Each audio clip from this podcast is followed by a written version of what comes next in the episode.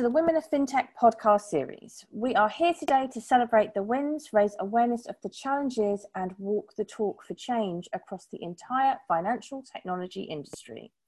Today, we are joined by Margie Maimonis, the CEO of Exelia Technologies. Exelia Technologies is a software development company specializing in artificial intelligence, blockchain, and complex business solutions.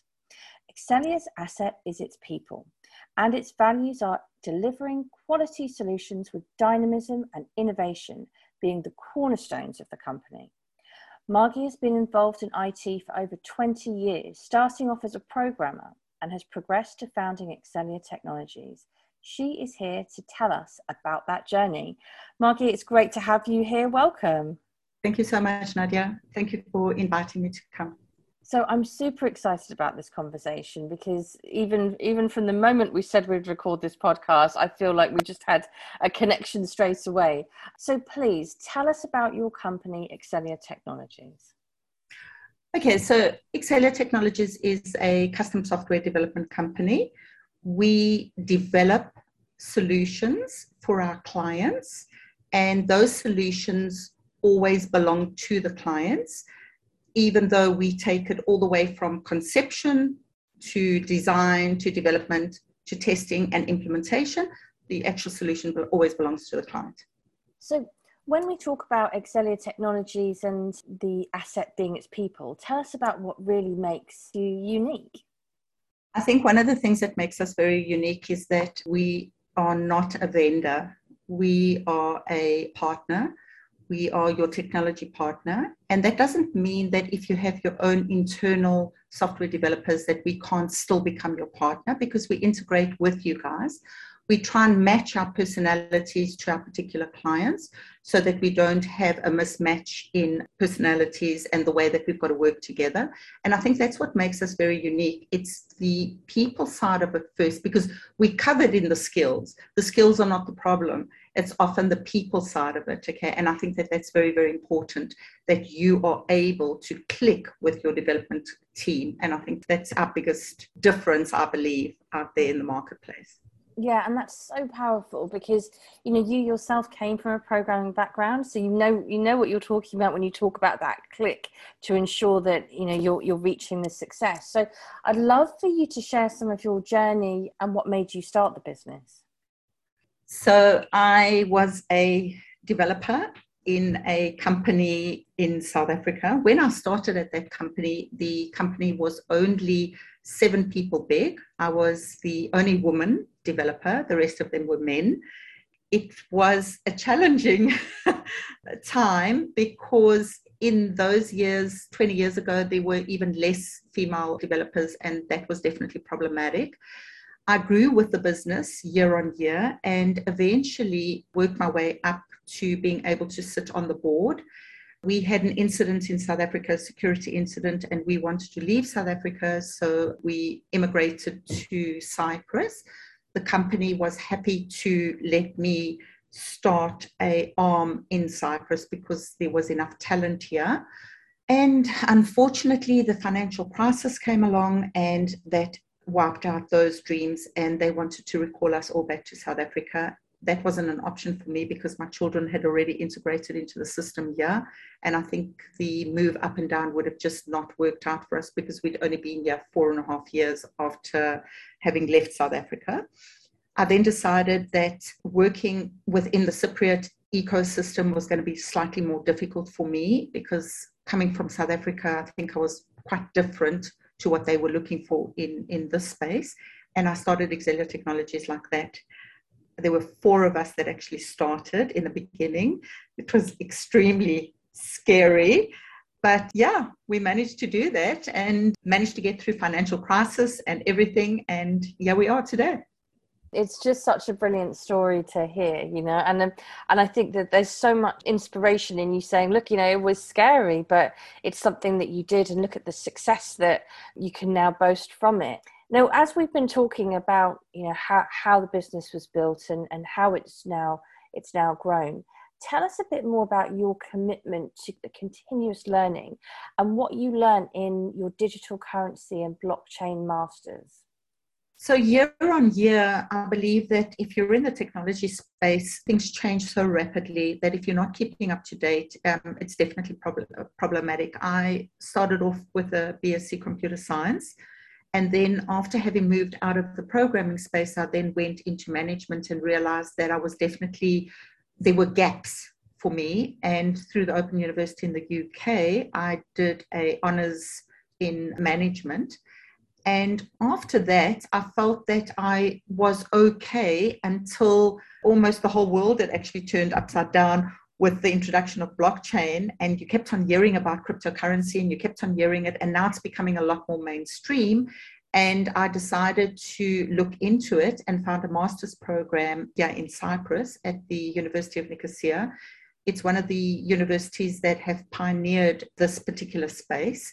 And it's been terrifying because you're dealing with guys that have come out of university straight away and they're like I don't know, 20 years old, and cryptocurrency is completely second nature to them. And then you've got the dinosaur over here trying to actually understand okay, so what is cryptocurrency? What is blockchain? How does it affect our world? Because it is definitely starting to become much more mainstream. You're seeing it on the news all the time.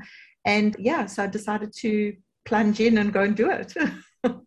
Another example of you breaking out of your comfort zone. This is becoming a theme, theme that takes you to even more success, which is fantastic. And what about this dissertation on blockchain and reducing bias in recruitment? So everyone knows I've been in recruitment for many years. I'm constantly trying to reduce bias. Tell us all.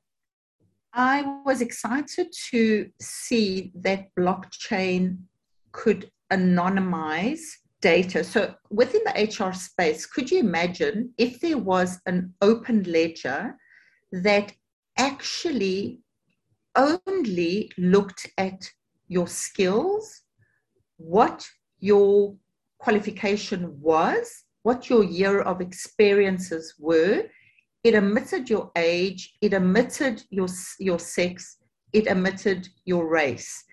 And the guy that's recruiting could have a look at these CVs in a completely different fashion, or even a step further, that the machine would be able to say to you, as the recruiting person, what about this particular person? Because maybe this person is an absolute fit for your company from a cultural perspective, from an educational perspective, from everything, and all the bias that we've got to deal with on an ongoing basis of being either a white female over 40 or those types of bias would just be taken away. And could you imagine a world like that? I think that it would just level the playing field so much more. And that's why i actually wrote my paper on that. Uh, it was something that was very close to my heart. And it's it's absolutely fascinating because it brings in you know the whole concept of, of data and evidence evidencing skills and really opening people's eyes to their own bias of what they feel comfortable with. Now just talking about that and about you know how, how far we've come or really how much further we need to go what have you seen for diversity of students in your master's program and what can we take from that I think that's still something that's rather sad because the master's program spans across the whole globe in my particular classes that I take, they are split into modules. And these modules include students from the US, from the UK, from mainland Europe, across the board, from Australia, from New Zealand, from China, from Japan. So it definitely is extremely global. And I would say that in a class of 10 people that I'm doing the summer course for now, because I've, got, I've still got two more modules left, there are two women. So it seems as though we're still on the low end of this. I don't understand why, but unfortunately, it's very, very prominent still that it is extremely male orientated. And there's there's lots of work to be done. And do you know what this is? This podcast is some of that work to change the perception of this space and also showcase success within this space of, of somebody who's who's actually had so many experiences of challenge but has overcome those challenges. I wanted you just to share some of those with us. You've had some pretty extreme boardroom experiences, and I, I wanted you just to share a bit of that, but also what you've done about it. I think the most extreme one was that I walked into a boardroom and even as the CEO of Exelia Technologies, unfortunately, within the Exelia Technology realm, and there are 40 people that work for Exelia, there are only three females that are in Exelia. So that's another sad thing, but that is what it is. And I walked into a boardroom to go and do a presentation. We were the third party that was going to do the presentation, and it was a packed boardroom within the maritime space. And I walked in with two of my colleagues. We sat down, and the presenter actually thought that I was the secretary and asked me if I would be taking the minutes for the meeting.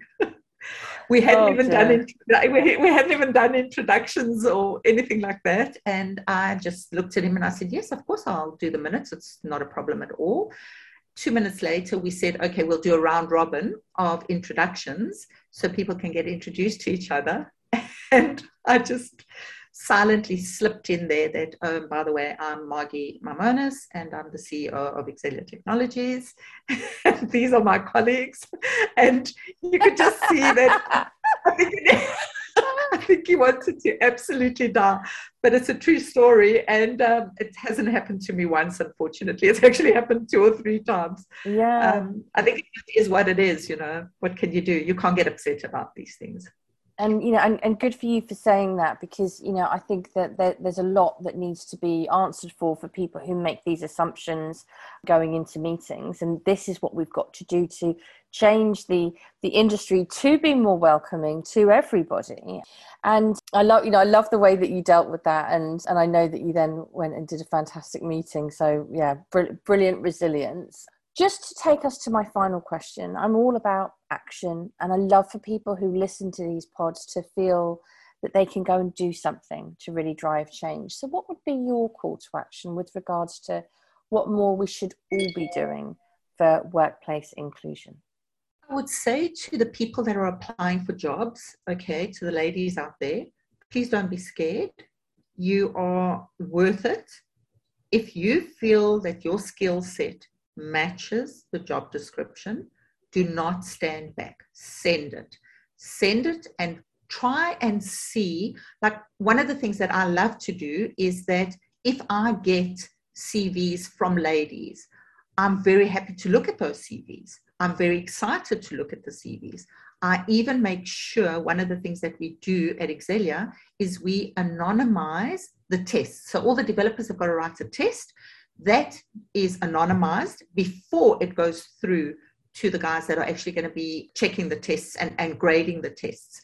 I think that that's quite an important thing because it definitely takes away the bias. They don't know the age, they don't know the color, they don't know the, the, the, the sex. Okay. And that in our space is something that we're doing actively. To the other companies out there, I think that that should be something that you guys should also be considering.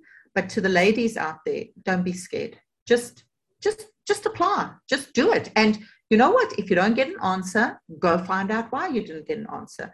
It doesn't matter. The challenges are there. It's up to us how we're going to actually manage with those challenges and how we are going to make sure that we overcome those challenges. And that is just a brilliant note to end this podcast on because throughout everything that we've discussed today, you have done exactly the advice that you've just given. You've gone and given things a go. You've stretched outside your comfort zone and you've been so open with how that's made you feel. But look at the success that you've been able to create off the back of that. So I thank you so much for sharing such an honest and inspirational story with us today on the Women of FinTech podcast series. Thank you, Nadia. Thank you very, very much.